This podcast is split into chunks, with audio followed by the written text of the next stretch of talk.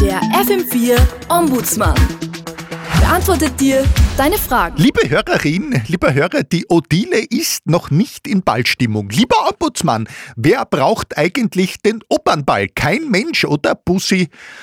Odile, also liebe Odile, in der Oper ist alles falsch. Das Licht, die Dekorationen, die Frisuren der Balletteusen, ihre Büsten und ihr Lächeln. Wahr sind nur die Wirkungen, die davon ausgehen. Das sage nicht ich, äh, sondern das hat Edgar Degas gesagt und der hat selbstverständlich recht. Und natürlich gilt das nicht nur für die Oper, sondern auch für den Opernball.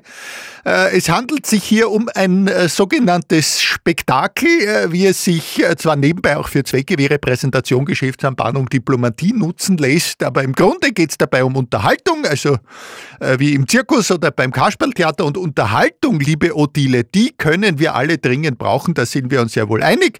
Und wenn wenn es uns nicht gelingt, uns von etwas unterhalten zu lassen, wem ist es dann nicht gelungen? Genau, uns. Da kann der Opernball nichts dafür, da müssen wir uns äh, selber bemühen, dass wir was davon haben. Ich für meinen Teil habe den Piccolo jedenfalls schon eingekühlt und freue mich auf einen schönen Fernsehabend und im Fall des Falles, äh, was äh, läuft im FS1?